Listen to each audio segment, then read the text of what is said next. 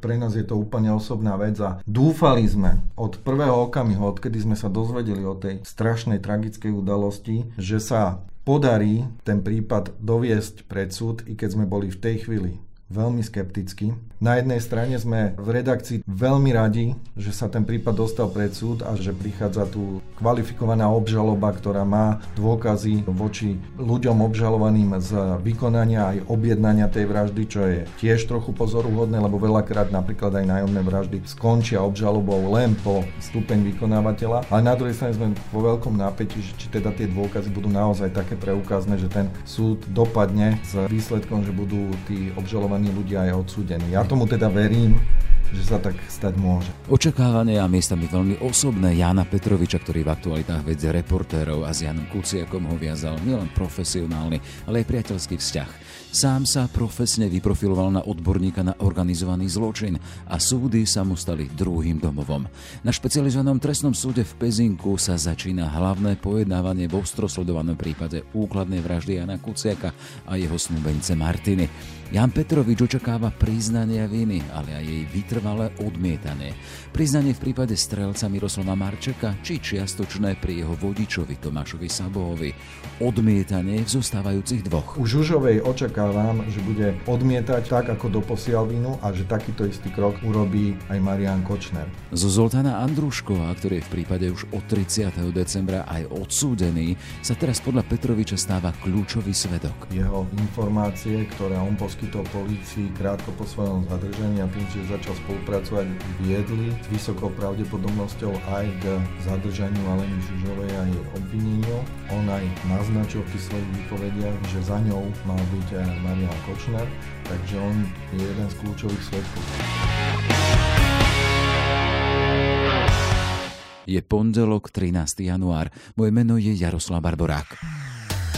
Ráno nahlas Ranný podcast z pravodajského portálu Aktuality.sk. Na špecializovanom trestnom súde v Pezinku sa od dnešného rána začína hlavné pojednávanie v prípade vraždy Jana Kuciaka a jeho snúbenice Martiny Kušnírovej. E, vieme, že už v závere roka 19. decembra súd na predbežnom prejednaní prijal obžalobu a 30. decembra následne v rámci dohody o vine a treste rozhodolo 15-ročnom väzení pre jedného z obžalovaných Zoltána Andruško za jeho výraznú pomoc v rámci objasňovania vraždy. Čo nás teda čaká nasledujúce dni? Môžeme očakávať zvraty v podobe priznaní či tvrdé konfrontácie obžalovaných? A kedy možno očakávať definitívne verdikty? Téma pre Jana Petroviča, zástupcu šéf-redaktora Aktualit. Vítaj v štúdiu, pekný deň ti prajem. Ďakujem za pozvanie. Ja ešte predtým, ak sa dostaneme k tomu, čo obnáša tento proces, chcem využiť tú tvoju skúsenosť so súdnymi pojednávaniami. Ty máš za sebou v rámci tej svojej profesnej histórie stovky. V čom je tento prípad a tento súdny proces iný v porovnaní s tými predchádzajúcimi. Paradoxne v porovnaní s súdnymi procesmi, s organizovanými zločineckými skupinami, ktoré mali veľké množstvo skutkov vo svojich obžalobách, to nie je až taký veľký prípad. Pretože sa bude prejednávať prípad vraždy Janka Kuciaka a Martiny Kušnírovej, ako prípad úkladnej vraždy a prípad úkladnej vraždy e, toho podnikateľa Molnára Skolárova, čiže vlastne dva také hlavné a potom také menšie prípady nedovoleného ozbrojovania, ktoré niektorí z týchto aktérov majú.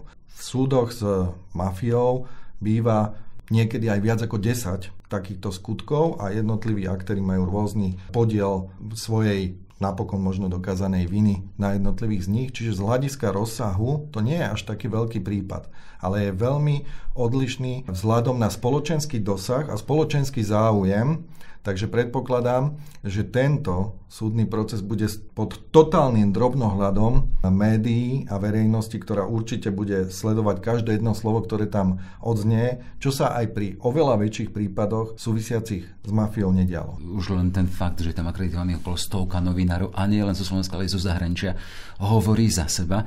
Ale tu smerujeme k tomu teda, že predsa len tento prípad je iný z pohľadu toho, že nie si do ňoho neinvolvovaný, predsa len Jano Kuciak bol tvoj kolega. Áno, áno, tak pre nás je to úplne osobná vec a dúfali sme od prvého okamihu, odkedy sme sa dozvedeli o tej strašnej tragickej udalosti, že sa podarí ten prípad doviesť pred súd, i keď sme boli v tej chvíli veľmi skepticky vzhľadom na tie okolnosti, že to malo byť za Jankovú prácu a že tá mala veľký rozsah a nebolo úplne jasné, že ku komu to môže smerovať, veď napokon veľmi dlhé obdobie na začiatku sa uvažovalo skôr o talianskej stope a o možnom vplyve ľudí, ktorí boli napojení na taliansku mafiu Nrangeta, ktorí mohli mať záujem na, na jeho umlčaní. Takže na jednej strane sme v redakcii veľmi radi, že sa ten prípad dostal pred súd a že prichádza tu kvalifikovaná obžaloba, ktorá má dôkazy voči ľuďom obžalovaným z vykonania aj objednania tej vraždy, čo je tiež trochu pozoruhodné, lebo veľakrát napríklad aj nájomné vraždy skončia obžalobou len po stupeň vykonávateľa. Ale na druhej strane sme vo veľkom že či teda tie dôkazy budú naozaj také preukázne, že ten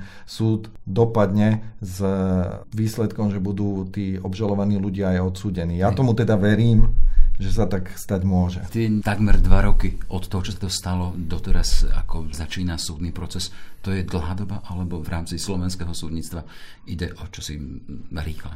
V rámci slovenského vyšetrovania by som skôr povedal, než v rámci justičného konania, je to v podstate rekord, pretože pokiaľ ide o tie závažnejšie prípady vražd, najmä pokiaľ tam je nejaký organizovaný prvok, tak je mnoho prípadov, že vraždy z 90. rokov sa dostávali na súd po 20 rokoch a vyšetrovanie sa vlastne podarilo až tesne možno pred eh, zánikom trestnosti, teda pred premlčaním. Čiže ja považujem tú prácu toho vyšetrovacieho týmu za excelentnú, že sa mu naozaj v takom krátkom čase podarilo zadovážiť také množstvo dôkazov, že prokurátor mohol ísť s obžalovou na súd.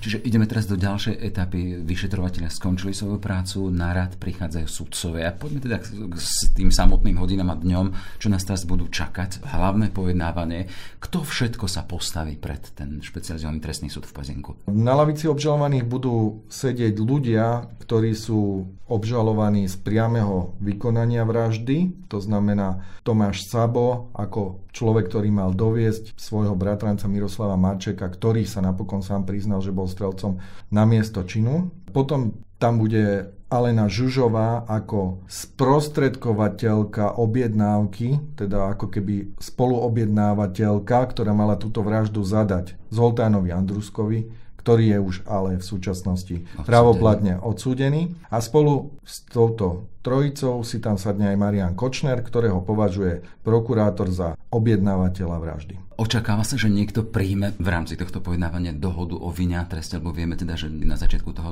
pojednávania by malo zaznieť z úst predsedničky Senátu to, či prijímajú alebo nepríjmajú, či do toho idú alebo nejdu. Očakáva sa, že niekto pristúpi na dohodu o vine a treste? Už jedenkrát táto otázka zaznela na verejnom zasadnutí, kde sa rozhodovalo o tom, či bude prijatá obžaloba a vtedy obe strany, aj prokurátor, aj dnes už obžalovaní povedali, že nechcú zavrieť dohodu o vine a treste, ale tá otázka otázka by mala zaznieť znovu. Ja predpokladám, že tento scenár sa zopakuje, ale po prečítaní obžaloby budú vyzvaní tí obžalovaní, aby sa k nej vyjadrili a oni môžu priznať vinu, čo ja očakávam, že sa stane v prípade toho deklarovaného strelca Miroslava Marčeka. Ako vieme, priznanie je polahčujúca okolnosť, takže by to mohlo mať vplyv pri záverečnom rozhodovaní o výške trestu voči takémuto obžalovanému.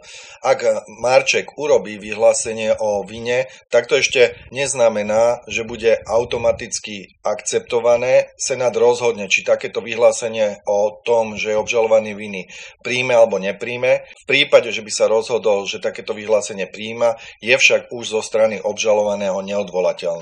Keby bol on sám súdený, tak v tom okamihu by sa vlastne aj skončilo dokazovanie, pretože už by nebolo treba dokazovať jeho vinu a pokračovalo by už len dokazovanie do výšky jeho trestu. Tu sa to ale nestane, keďže na tom skutku sa podielala podľa prokurátora celá skupina obžalovaných, čiže aj on bude znovu vypočutý v tomto trestnom konaní. Očakávam, že aj ten deklarovaný vodič, ktorý mal priviesť Marčeka na miesto činu, teda Sabo, pravdepodobne uzná vínu čiastočne, pretože je známe z jeho pôvodných výpovedí, že on pripustil, že bol vo Veľkej Mači, ale motív, prečo tam išli, bol podľa neho iný. On tvrdí, že mali ísť niekoho zbiť a že on tam teda Marčeka len doviezol. U Žužovej očakávam, že bude odmietať tak, ako doposiaľ vínu a že takýto istý krok urobí aj Marian Kočner. Je rozdiel v tých obvineniach, ktoré sú v rámci tejto obžalobe voči ním vznesené, pretože napríklad tí priami vykonávateľia tam majú vlastne úkladnú vraždu dvoch ľudí,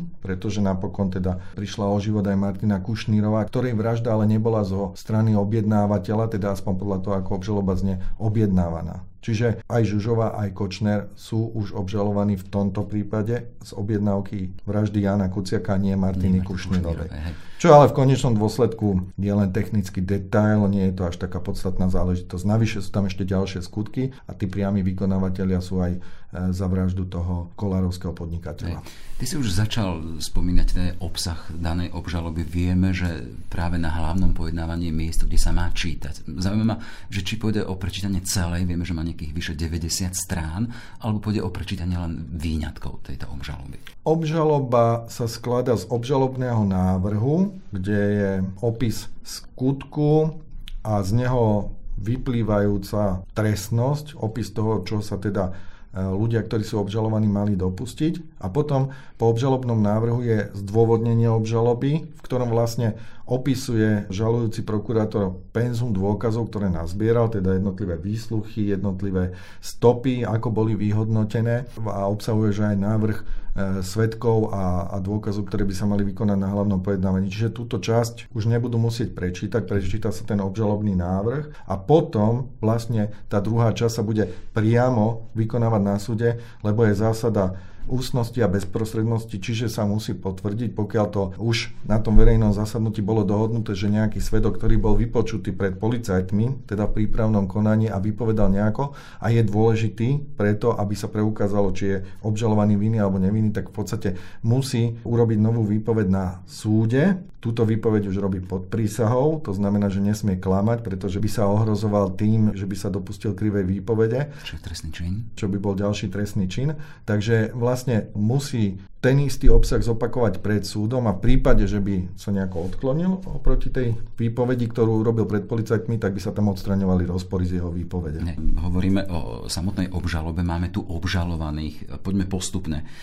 Miroslav Marček, on mal byť strelec, z čoho viní a čomu, aké penzum dôkazov prináša obžaloba na jeho adresu? V princípe v jeho prípade je to jedno, lebo všetko priznal. Mhm. Takže tam nie je potrebné dokazovať, že Marček Mači bol a čo tam robil, ale bez ohľadu na to bolo aj obdobie, kým nepriznával svoju vinu a kým, kým mlčal a kým popieral, že by sa na tom zúčastnil, tak eh, policajti zabezpečili dostatok digitálnych stôp, najmä podobe prevádzky tzv. pracovných eh, telefónov, ktoré im mal zabezpečiť dnes už odsudený Zoltán Andrusko, ktoré používali prezváňaním e, spolu s druhým obžalovaným Sabom na vzájomnú komunikáciu.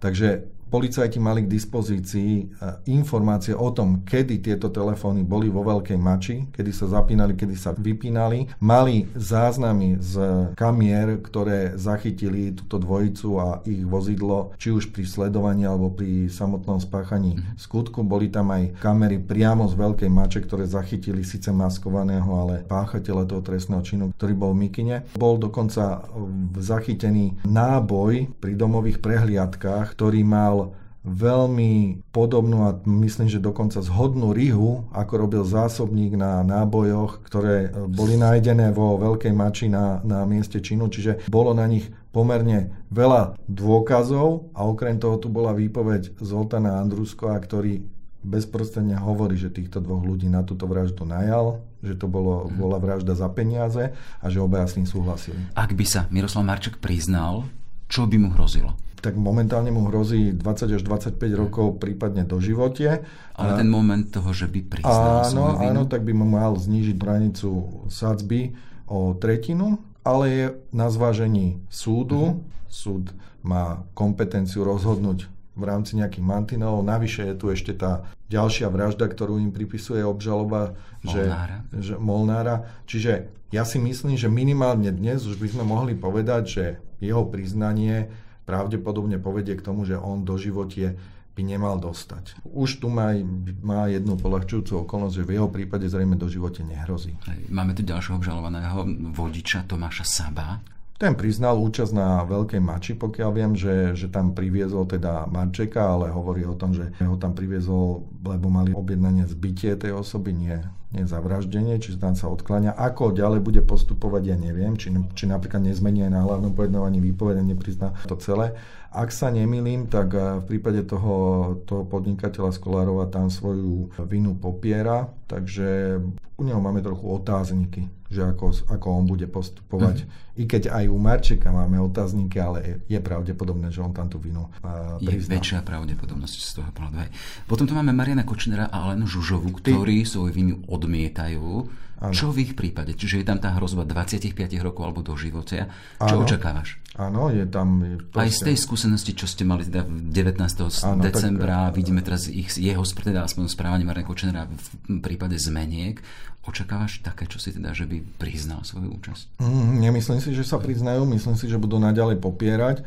Dokonca by som povedal, že, že postavenie Aleny Žužovej je ešte horšie ako Mariana Kočnera a to z dvoch dôvodov. Jeden je technický, ona ešte čeli obvineniu z podielu na vražde bývalého primátora Hurbanánova mhm. Basternáka. Basternáka. Navyše viacerí aktéry z tejto skupiny ešte majú otvorený prípad objednávky vraž, prokurátorov, pro, prokurátorov a, a bývalého ministra vnútra.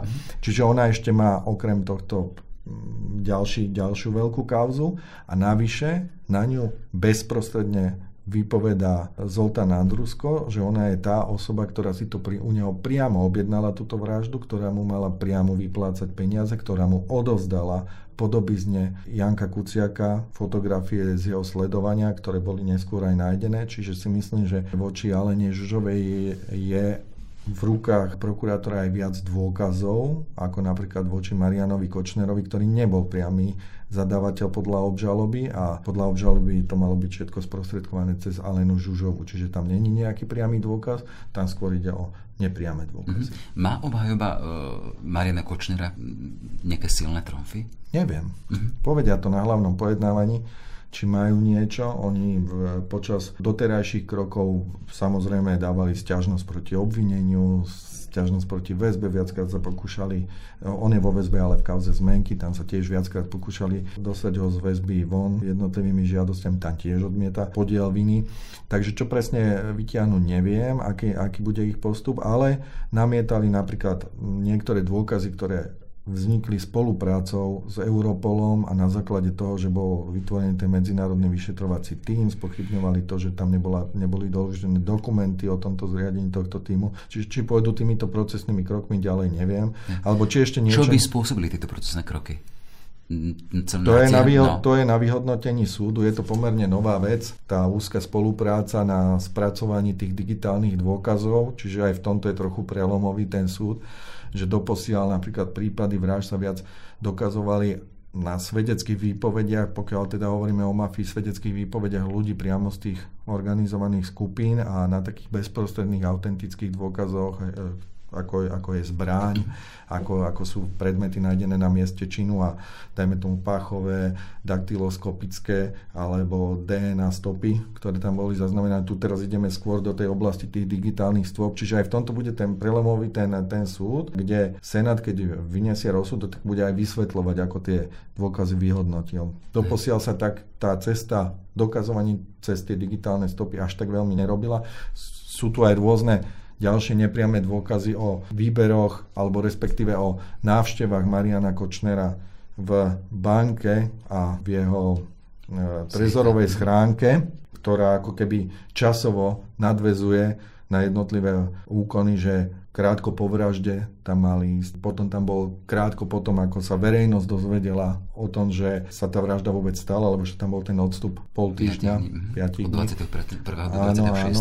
A a sú tam zaznamenané pohyby Aleny Žužovej, ktorá mala byť v jeho blízkosti práve v tom čase. Čiže aj tieto veci budú robiť nejakú mozaiku a z toho bude teda ten Senát vychádzať, či je to preukázne na to, aby napríklad aj v jeho prípade bola preukázaná vina. Spomínaš Senát, predseda mu Rúžena Sabová. Ty máš dôveru k tomuto Senátu? Ja mám k nej absolútnu dôveru, poznám ju ako veľmi pedantnú predsedničku Senátu, ktorá všetky kroky robí precízne v súlade s trestným poriadkom. Niekedy sú tie pojednávacie dni dlhšie oproti iným súdom, ale čítal som napríklad jej rozsudok so skupinou Piťovcov a naozaj tie skutky, za ktoré ona ich uznala vinnými, sú tam veľmi jednoznačne vysvetlené, na základe ktorých dôkazov tomu prišla, takže respektíve prišla so svojím senátom. Takže tento senát je podľa mňa, ale na špecializovanom trestnom súde je taká skladba sudcov, veď ono je to v podstate pre mnohých aj prestíž. Mhm. Dostať sa na, sa na tento súd, čiže že tam naozaj sú v mnohých prípadoch veľmi skúsení sudcovia, ktorí či už s násilnou alebo ekonomickou trestnou činnosťou veľkého rozsahu majú dobré skúsenosti. Doteraz sme, hovorili o obžalovaných e, a spomínal si občas aj e, Zoltána Andruška. Z neho sa ale už stále aj odsúdený a v tomto aktuálnom prípade bude vystupovať ako, ako svedok. svedok. Čo ako to mení na jeho pozícii? No predovšetkým musí povedať pravdu, lebo by mu hrozilo, lebo by mu, lebo, lebo by mu hrozilo trestné stíhanie za krivú výpoveď, kdežto v pozícii obvineného, prípadne obžalovaného sa môže brániť aj klamstvom. Tam je to prípustné, že, obr- že obvinená a obžalovaná osoba sa môže brániť akýmikoľvými prostriedkami. Tu musí hovoriť absolútnu pravdu a proste jeho svedecká výpoveď bude jedna z prvých, ktorá sa bude na tomto súde odohrávať a bude aj pomerne kľúčová, pretože vlastne jeho informácie, ktoré on poskytol policii krátko po svojom zadržení a tým, že začal spolupracovať, viedli s vysokou pravdepodobnosťou aj k zadržaniu Aleny Žužovej a jej obvineniu. On aj naznačil v tých svojich výpovediach, že za ňou mal byť eh, Marian Kočner, takže on je jeden z kľúčových svetkov celého prípadu. Uh, očakávaš v tomto prípade aj konfrontácie teda, že v tej pojednávacej miestnosti to bude husté, možno sa bude dvíhať hlas? Predpokladám, že minimálne medzi Andruškom a Žužovou nastane takáto konfrontácia, že tam asi bude to také hustejšie. Neviem presne, ako bude reagovať napríklad Marian Kočner na výsluch Petra Tóta, ktorý v podstate tiež začal spolupracovať po zadržaní Aleny Žužovej s policiou a poskytol policajtom jeho telefóny, jeho vozidlo a informácie o tom, ako sa vyjadroval, čo tiež bol zdroj mnohých dôkazov, ktoré použili potom policajti pri obvinení Mariana Kočnera z tejto vraždy. On by mal vypovedať telemostom, pokiaľ viem, takže nebude to úplne, že osobný kontakt, ale ten dôvod je to, že sa obáva o svoju bezpečnosť? Predpokladám, že to je z bezpečnostných dôvodov a že, že v tom tomu vlastne aj policajti vyšli v ústretí, keď on už nie je ten utajený svedok, ako bol na začiatku, keďže po medializácii on prikročil k tomu, že odhalil tú svoju identitu aj pre potreby tohto trestného konania. Ale viem, že keď, e, že keď vypovedal v kauze zmenky, keď tam bola vylúčená verejnosť, ale teda ten jeho príchod a, a nebol nejak sprevádzaný nejakými silnými emóciami, takže neviem, či aj túto prebehne rovnako. Jasné. Čiže sme v podstate na začiatku hlavného pojednávania. Vieme, že doteraz je vytýčených 9 dní pojednávacích do 6. februára. Teraz pondelok, útorok, streda, budú týždne rovnako, pondelok, útorok, streda a potom na začiatku ďalšie 3 dní.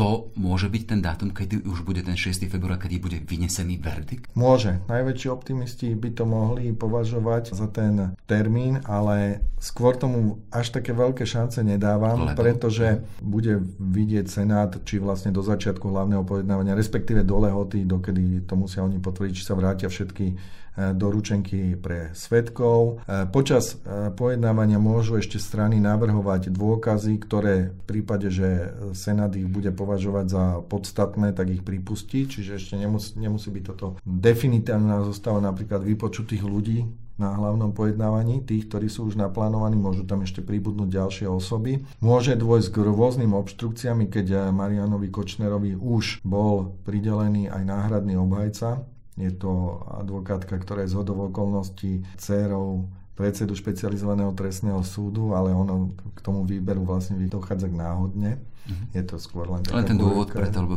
advokát pára. Je tam konanie voči disciplinárne orgány Slovenskej advokátskej komory aj v súvislosti s tým, ako, uh, ako jeho advokát Marek Para doposiaľ pôsobí v kauzach Mariana Kočner, tak sú tam na ňo nejaké podania. Môže sa stať, že môže počas sa, priebehu. Môže sa stať, že počas priebehu tohto súdu by napríklad už nemohol ďalej vykonávať advokáciu. Čiže ale, je to zabezpečené áno, personálne. Ale, ale druhá vec je, môže napríklad aj advokát alebo aj obžalovaný kohokoľvek z týchto ľudí v niektorom momente vypovedať plnú moc tomu svojmu klientovi napríklad pre stratu dôvery. Ja som zažil, že takéto situácie sa v minulosti diali aj s, s podozrením, že ide o obštrukciu, o naťahovanie súdu, takže je veľa ešte okolností, ktoré môžu to dnes sa ja viacej rýchle tempo, navolené rýchle tempo tohto súdneho procesu spomaliť. Čiže ty skôr predpokladáš, že ten 6. február nebude de- de- nebude, nebude, ale nedovolím si odhadnúť, že aká okolnosť ho spomalí. Môže sa pokojne stať, že niektorý svedok je v zahraničí a že dajme tomu dovtedy ani nebude môcť byť na Slovensku. S čím vieš do týchto týždňov?